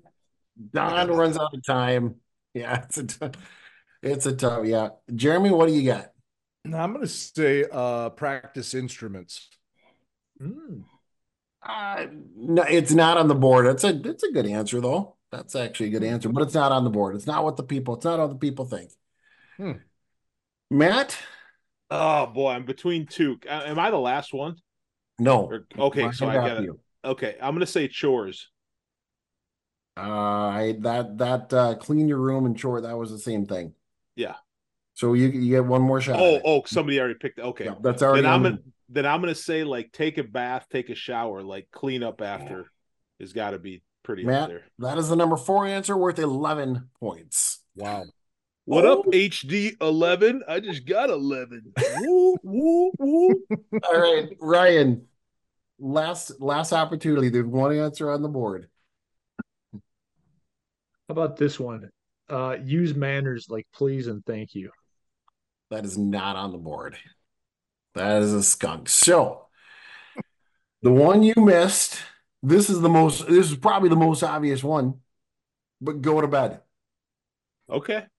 Oh Well, yeah. it's one of the most obvious ones for sure. But again, yeah, it's that's Ah. it's, it's true in my house. It's like it's like twelve thirty. She can't even survive. She's like, I'm not tired. I'm like, um, yeah. so so here, guys, we got a pretty good battle brewing here. Um, Matt took the lead, 76 points. Don, 75 points. Wow. Whoa. Jeremy, 52, and Ryan, 37. This one is going to be interesting. This so here we go. This one I actually did for Ryan. I was assuming Ryan was actually last. So I was Ryan was going to get to go first on this one, but then Ryan was actually in second. So Yeah. it didn't work out. So Jeremy, you get to go first on this one. And the question is the top six answers on the board. Name a baseball movie. A bo- baseball themed movie. I don't watch any movies. Um oh, baseball themed movie. Ryan's loving it already. Just gave the, the fist pump. He's he's cheering for your demise. Yeah, I I can I I know one. I don't I don't know the name of it, but it's uh it's the where the where the women women had the league. I have no idea what the name of the movie is. I I'm gonna be What- what is it? I- He I'm gets a minute? Don't Well- don't know. Do not have one. Is it, if he's close, you got to give it to him. So I because he's in last place. Oh no, he's not. Ryan. No, he's not in last place. He's not in No, last. he's- he's he is not. close though. I'm actually gonna give it, Jeremy. I'm gonna I'm gonna throw you a bone on this one because you. Do, do you guys know the movie he's talking about? Yeah. League of Yeah, Their Own. everybody else know the- knows it. They're- I don't they're know all the gonna- title of it. They're all gonna say it now. I'm gonna I'm gonna give it to Jeremy. A League of Their Own. Mm-hmm. Oh yes. Number what number answer was That's that? the number three answer for 14 points. So it's Okay. it's not, not a deal breaker at this point, but uh, we're we're not going to be so nice the next time. So Yeah, well, um, that's the only one I know. So maybe my memory will be jogged. you'll know the rest of these, but yeah, it's but it's probably been. Anyways, um, Matt, what do you got? Field Oh. of Dreams. Uh, that is the Just number dawned one on me. answer. Doggone it. Oh no, Mike get his title again. You guys, what are you doing? How many points? That was 33 points. Number Over one. a hundy. three digits. Oh, Ryan. I think I might have tripled him up. Yeah, Could we Ryan. get a- you- could- Ryan, could we get a just, tally? just so you guys know, you guys may you might not want to give the number two answer so that Don has a shot of maybe. That's true. That's right. I don't know. That's right. That's a good call. So, I think I think I'm gonna go with that because I don't like the way Matt's acting right now. So I'm gonna skip what I was gonna say, and I'm gonna give you another answer. I'm gonna go with Moneyball. that that's actually I figured what you were gonna do was actually go with like you know your second one would be the number two, but that actually was the number six answer. So your strategy was very good. Nice. Uh, eight eight points. Take The 'em. number six answer. Don, we need you. Don, what do you got? Well, I'm trying to. Uh, I'm going to go Major League. Yeah, that's got to be. That is on the board, but it's actually the number four answer. What? No points, and and that's uh, Major League One and Two. That's all the same. So there's no no no Major League Two. Wow, that's So- yeah, that's the one I was setting up for Don. So Jared, did anything else come to mind? No, uh, Field of Dreams was the only one that just came to mind right right before Yeah. Matt said it. That's the only one I honestly know. I've got nothing. Okay, we'll give it an X for Jeremy. Matt, two answers left. I'm gonna go the 1991 Twins Braves World Series recap video because I've watched it like eight million times. So like I, me and my brother win it, win it alone. Okay, We oh. knew it was one in a million. It was such a oh, long Oh shot. man, thank you for saying hate that. to Man. all that. So good. I hate to say this, by the way. I just did the math, and actually, I, I don't want to just to disappoint, but Matt is the winner. The That's Oh no! impossible. Seriously? That is yeah, too so bad. Ryan, Bummer. Ryan, you can go for the number two answer for points. Yep. Posterity. Is it my turn? Yeah. All right, I'm gonna go with the natural. Oh, that's a good answer, but that is not on the board. Oh. I was going to say that. I, I had that in my top five, Ryan. I, I Oh. can't believe it. No, All Don. I just yeah, I right, I got one though. I got. no, I I'm going to tell the situation, by the way, real quick. Don, if you get the number two answer, you will lose by one point. All right, I'm going to go with two. I've got two in mind. Then I've got. Can I say both of them and pick one? Oh yeah, you can at this Yeah, point. You're the sure. first one. Yeah. Okay, I'm going to go. It's either it's it's either got to be Sandlot Oh yeah. or That's, that's Angels in the Outfield. It. Ooh. Which what do you guys think? Yeah, Ryan, what do you think? Sandlot? Is Sandlot the, the kid movie? Yeah. Yeah. The, the kid? Yeah, I'm gonna go Sandlot. Guys, this is unbelievable because those are both phenomenal answers, and neither one of those are on the board. what? Good. Don's gonna start boycotting this game with me. I can't wait to hear what these. Uh, so, Yeah. so what- I that that's incredible. So the number two answer, Bull Durham. They're up. Oh, okay. You remember that one? Yeah, Yeah, that No, not famous. really. I don't. Yeah. No, I don't That really. was a famous one, and then this is this is a pretty famous one too. Forty-two. Oh, Jackie Robinson. Mm. Yeah, I haven't that was seen good. that yet. Yeah, that's Oh, pretty good. It, yeah, it's pretty good. It's really good. So Matt, oh my goodness, I got to figure out a way. You know what? I could rig this by adjusting the points, but I don't know. you know, in during the game, I'd be like, Don, yeah, that's worth eighty-seven points. That's true.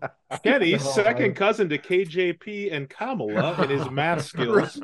yeah, exactly. Hundred people surveyed. Ryan, you got the second. That adds up Ryan gets the second answer, and he got two points. That's awesome. for the good, I think I think this would be a great opportunity for the good of the whole, for fa- for friendly feud nationalism. Go ahead, Kenny, and adjust the scores to to make it to make it. Uh, Oh, you want you want to do it now for this one, Don? Just retroactive. Well, that's No, wow. If I if I do it, if I do it, it would be done without any of you guys knowing it, and I would tell you like two years later.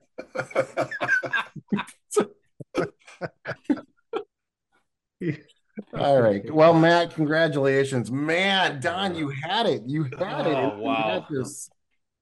Whew.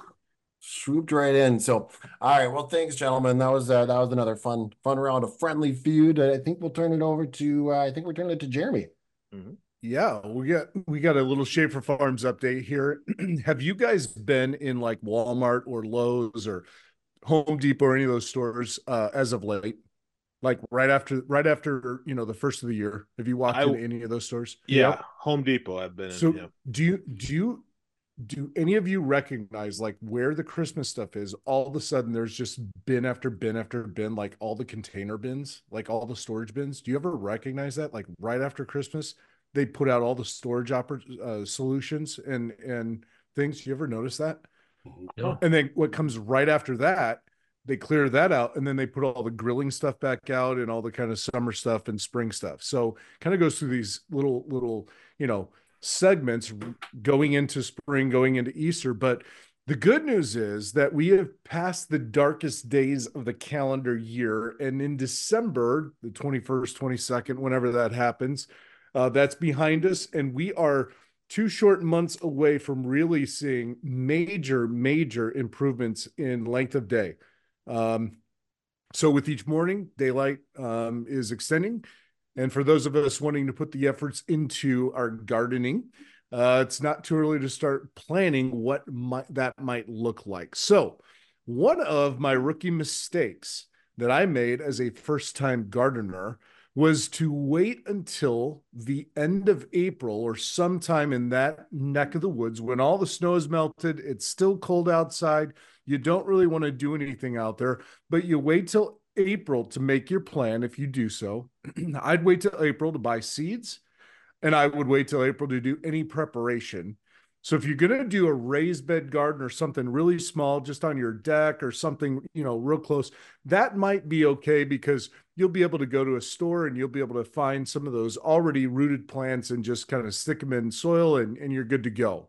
However, if you are going to do some real planning and you're going to you're actually going to plow some of that yard up this year to do a garden um, it's important to start like right now. So i got three things for you uh, to think about. Number one don't take on more than you're willing to take care of. So one of the things that i did was i was like you know what? I'm i'm i'm pretty sure that i can feed our whole family for the entire year just based on my garden. I i'm you know it's kind of like your eyes are bigger than your stomach and you just fill your plate and you know as a little kid. But the deal is that you have to care for that garden. You actually have to you know you water it you got to weed it you got to do all those things. And there is quite a bit of care but it can be very very very rewarding. So by by taking care of the garden and, and not taking on too much what i mean is don't plow up the whole backyard and plant every kind of seed that you can purchase at lowes or walmart. Um, don't ta- and you do need to take time to consider what you'd like to grow and just start small. Just start in a very very small spot and you can always expand. You can always expand. Number two if you're going to grow from seed okay? So i've got a package of seeds here and so these are my sugar snap peas and these particular sugar snap peas, when you grow them, they take 65 days to grow to maturity. And you go out there and you pick them off the vine and you just eat them right from the garden. Amen. Amen. There is nothing better that tastes uh, than those fresh veggies. And even if we did do the friendly feud where, you know, kids don't like to eat those veggies, as Don said, um, just remember growing from seed, that not all seed companies are equal. They're not all the same. So if you're buying to stay away from GMO, which is genetically modified seed or or grow growing um, food that's not genetically modified, you need to make sure that you go to a seed company that specializes in non-GMO uh, plants. So they harvest the seeds from the year before, and you just got to make sure you're not doing that. Now, for the most of us, we eat GMO produced plants and veggies from our grocery stores all the time. You probably don't know it. You're probably not paying attention to it, but some people really do pay attention to that. And if you're going to do one of those gardens, you really want to go, you know, scorched earth there and you want to you want to do it completely, you know, organic, make sure you buy those organic seeds and not just the ones that are just, you know, on the rack so to speak. So pay attention to that. Um the other thing is this if you're like me, you might find um, an Amish farm or a country farm that specializes in their own seed and their own hybriding and their own growing. Those I find are actually the best because they take the best plant they take the fruit from those best plants and they create the seeds and they continue that line on. It's like a purebred plant and they're non GMOs. And so you can get some really good stuff. Generally speaking, they're the best to buy from, at least in my experience. And if you don't know what you're doing, just ask somebody with a green thumb. They'll they'll help you. They'll, they'll they they want to help you. Number 3. Learn about the nutrition value of what you're planting.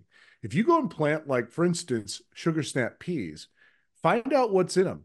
Personally, I really like spinach in my eggs, and we have chickens, so I get eggs, and I like spinach. And spinach can grow in really, really cold weather.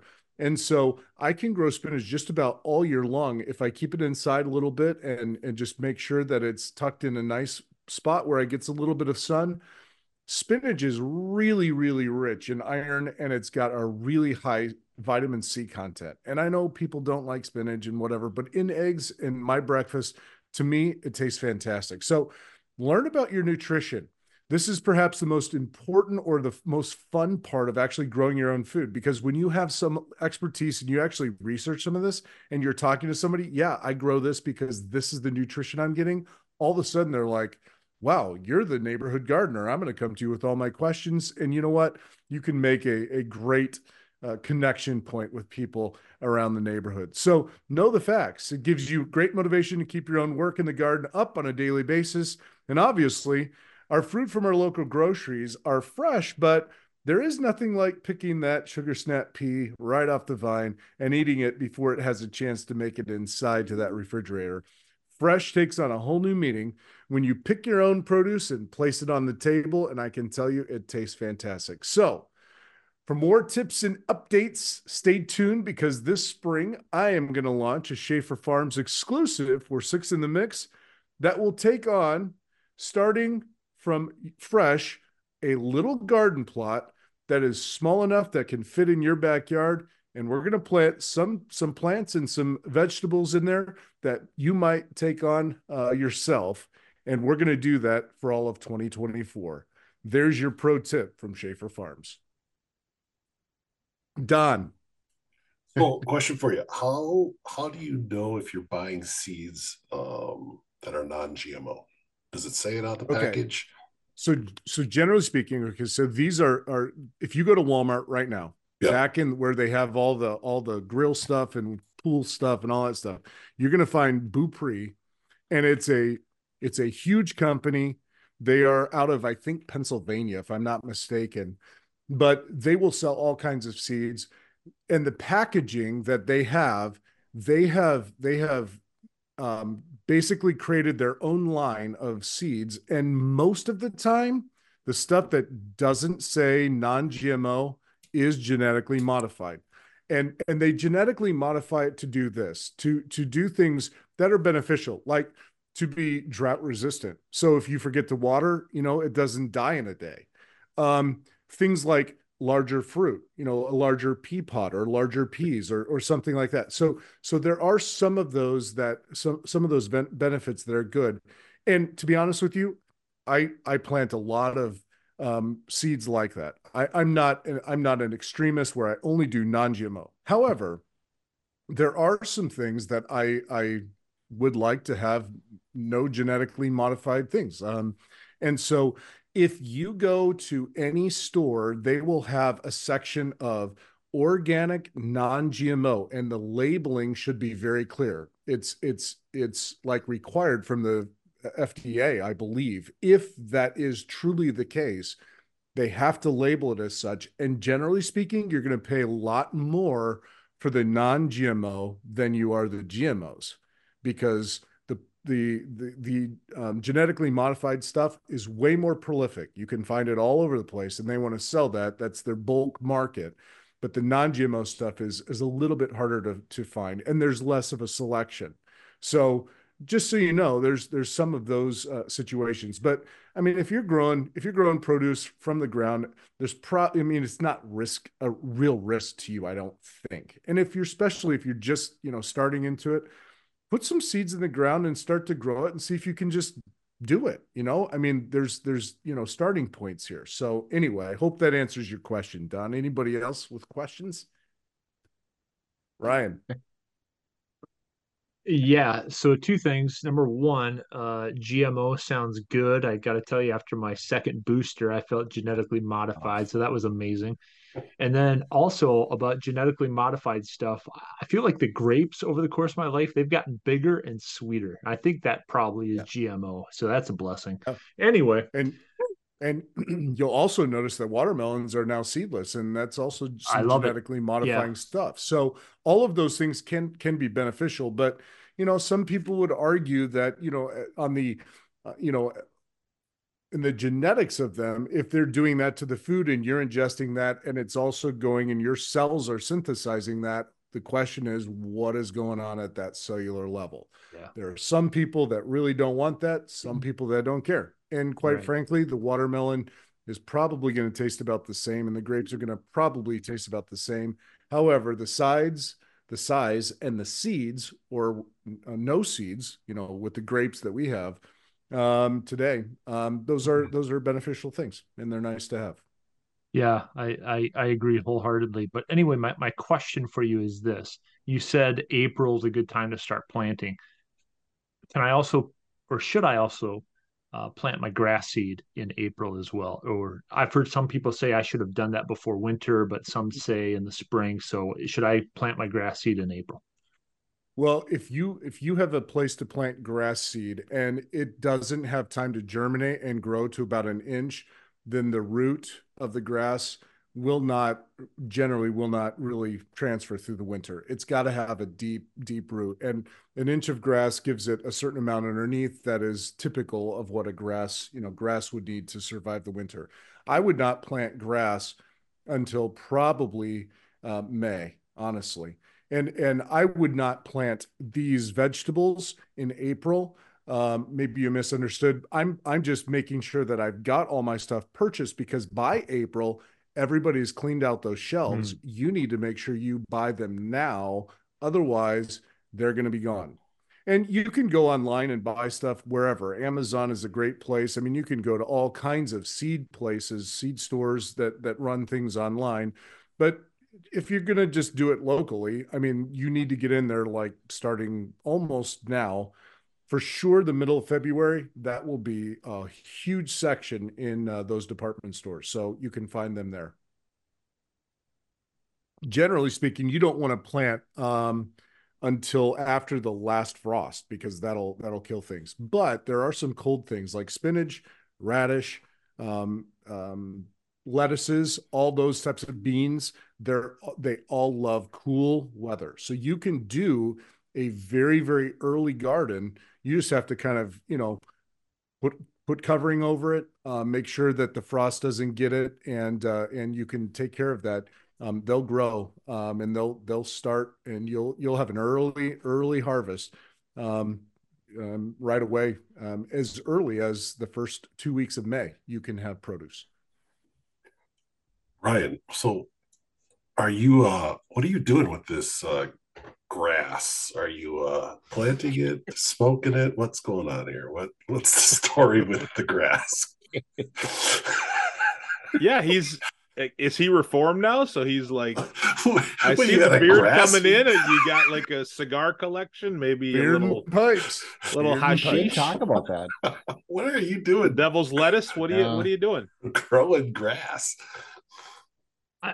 Regular grass, man. Come on. It- It's just I've got some spots on my lawn that need a little touching up. I had to take down some uh place set and I've had a dog, you know, claw up some holes in my yard. So I just need to do some repairs here and there. So no, no, I've got no no nefarious means with grass there, Don. Well, you know, What- as a as a as a fellow Minnesotan, you know, I I, I know uh, we've we've uh, we've all experienced some changes here in the states, so I was just wanted to make sure. That's true. We have. I, yeah, you- you're right. I, I'm not. I'm not into that. My my my daughters have a fun time when we travel to Oklahoma. I mean, these CBD shops are just all over the place. We'll go through a town in Oklahoma and they're just counting them out. Like, oh man, there were eight in that town. Like, yeah, it's crazy crazy down here. So, so yeah, I, I'm gonna I'm gonna close it out here for us. But Shave, real quick, there was something you said towards the end, um, and I don't want you to repeat it or anything. But first off, did you script out your thing tonight, or did you was that mostly off the cuff? Oh no, I scripted it out. I but I I added uh, here and there, so Okay. it was a little of both.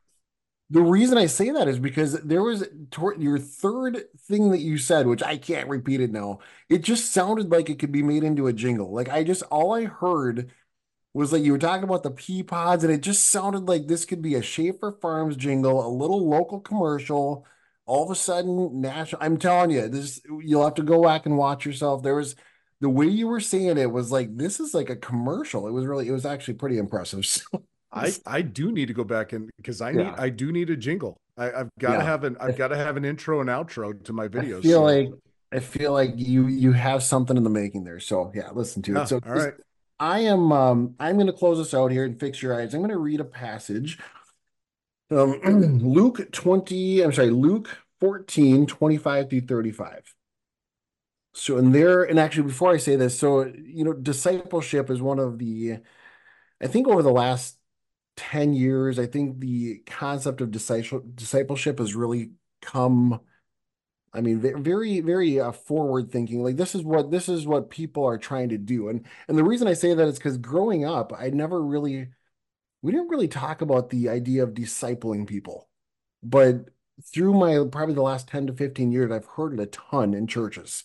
So it's definitely, and it's a very good concept. So, um, this is um, Jesus speaking here. He goes, and there went, uh, I'm sorry, and there went great multitudes with him, and he turned and said unto them, If any man come to me and, and hate not his father and mother, and wife and children, and brethren and sisters, yea, and his own life also, he cannot be my disciple. And whos, uh, whosoever does not bear his cross and come after me cannot be my disciple. For which of you intending to build a tower sitteth not down first and counteth counteth the cost, whether he have sufficient to finish it? Lest haply, after he hath laid the foundation and is not able to finish it, all that beheld it begin to mock him, saying, This man began to build and was not able to finish. Or what king going to make war against another king sitteth not down first and consulteth whether he be able uh, with ten thousand to meet him that cometh against him and with twenty thousand? Or else while the other is yet a great far off, he sendeth an, an ambassage and desireth conditions of peace. And yes, I'm reading King James Version. so, um, so likewise, whosoever he be of you that forsaketh not all that he hath, he cannot be my disciple. Salt is good, but if the salt has lost its favor, wherewith shall it be seasoned?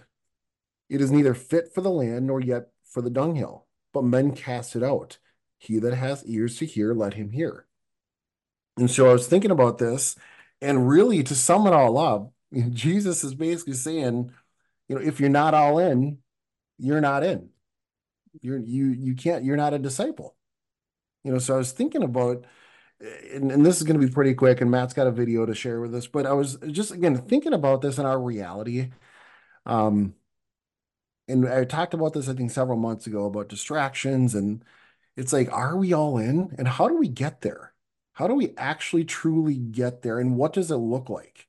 Like, is it is it okay that we're that we're going to church on Sunday, but then we're we're so consumed with family and um, you know, and um, work during the week, and yeah, maybe we maybe we read our Bible and we pray a little bit here and there, and is that enough? Are we are we truly all in?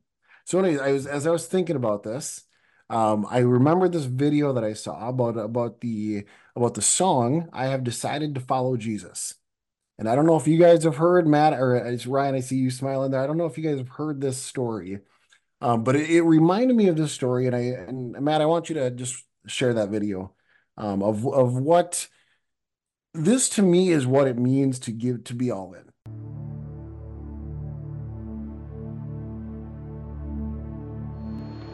Nearly 200 years ago, a revival took place in Wales, England. And as a result of this revival, many missionaries were called on to foreign mission fields. And many of these missionaries chose as their place of service to go to North India, a place that could best be described as savage. These tribes were famous for a group of men known as headhunters, who, as a sign of greatness in their tribe, would take the heads of their enemies and hang them on their walls. And it was into this savage tribe that these missionaries came. And obviously, they were not welcomed by these tribes. But still, they, they knew they were called by God, and so they continued to share their faith. And they finally reached out to one family who accepted the gospel of Jesus Christ. And this man and his wife and two sons were so contagious about Jesus that they were beginning to lead other villagers and other people from their tribe to Jesus. And the tribal chief got wind of, of, of their faith. And so he called a meeting of the tribe and he, he captured this family and he brought them before the tribe. And he said to the man, he said, renounce Jesus Christ as your Savior or something bad's going to happen to you. He said, we're going to kill your children.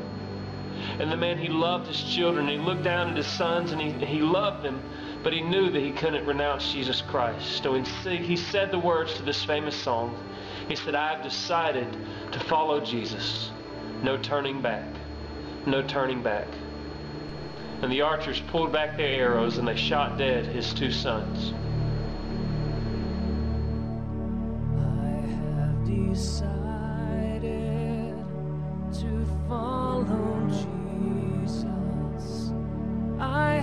decided to follow Jesus. I have decided to follow Jesus. No turning back. No turning back. And as his sons lay there before him on the ground, dead, the tribal chief said, I'm going to give you another chance. Renounce Christ, or I'm going to kill your wife. And the man looked down at his sons, and he looked at his wife, whom he loved so much, his partner in life. But he knew what Scripture said, that he needed to acknowledge God, acknowledge Christ before men. And he said the second line to this famous song. He said, Though none go with me, still I will follow. No turning back. No turning back. And the archers killed his wife.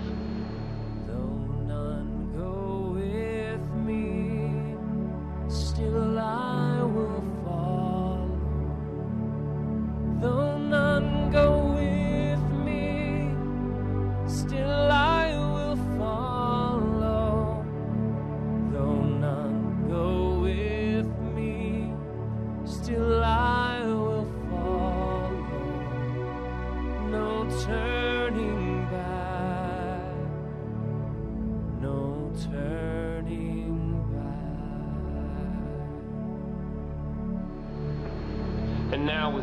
two sons and his wife lying on the ground in front of him, the tribal chief came before him again and said, Renounce Christ, or this time we'll kill you.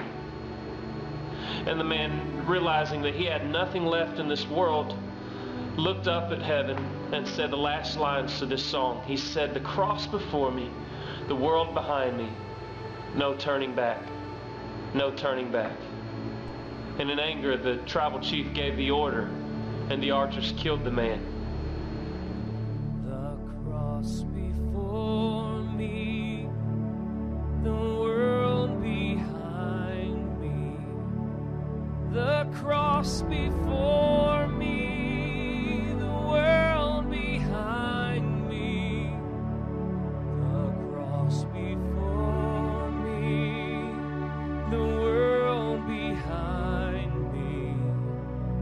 No turning back.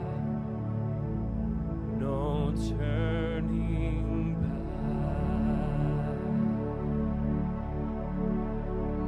And now, with the man and his two children and his wife dead, the chief stood before this family speechless. He couldn't believe what his eyes had just seen, and he realized that through the faith of this man, that this God must be real. This Jesus, who this man was willing to die for, must be real. And on the spot, the reports tell us that this chief accepted Christ as his Savior. And throughout the, the following weeks and months, the rest of the tribes began to accept Christ as their Savior. All because one man and his family were willing to stand up and say, I've decided to follow Jesus. Though no one goes with me, I'm still going to follow. The cross before me, the world behind me. No turning back. No turning back. All right, thanks for showing that, Matt. I mean, a little, a little somber. Um, but but what an impressive story of of this man's faith, and it, and it's just again childlike faith, and he just wouldn't renounce Jesus Christ. So that that to me was a picture of what this what this verse what this uh this chapter is saying. And again, I, you know, I looked back. I'm gonna we'll add a little bit of humor to end here, maybe, but I looked back at this again. I was looking at if any man come to me and hate not his father, like so. So again, it, it says the word hate. Hates his father, hates his mother, hates his wife, hates his children, hates himself. I'm like, that is, I mean, that's a pretty powerful word, right? Jesus is saying you better hate yourself and your family, otherwise you're not my disciple. So I was looking through, uh, I was looking through some other versions. I wanted to see, like, okay, is that, you know, because I, I didn't go back to the Greek or the the you know what the Hebrew word or whatever the um, and to see what the original words mean. But but the word hate is used in most translations. Like that that transferred over in almost everything, unless you get to the contemporary English version interconfessional edition, um, and then or the Darby edition or the Good News Bible. Um, so.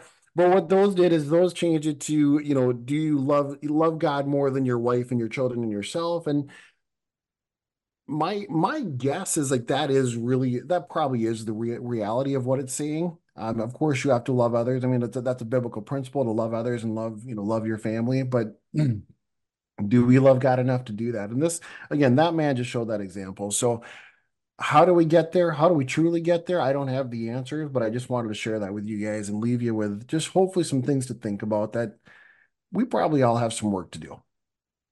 So. That's good. Thanks, Kenny. Well, that is a wrap on episode 69 on this, the 21st day of January, year of our Lord, 2024. This was Six in the Mix, talking faith, family, sports, and politics. Find our episodes on Apple Podcasts, iHeartRadio, Spotify, or wherever you get your podcast content. Review us and leave a comment. Visit our Facebook page at Six in the Mix Podcast and comment on what topics you'd like us to discuss. We are also on Twitter at Six in the Mix Pod. Join us on our journey.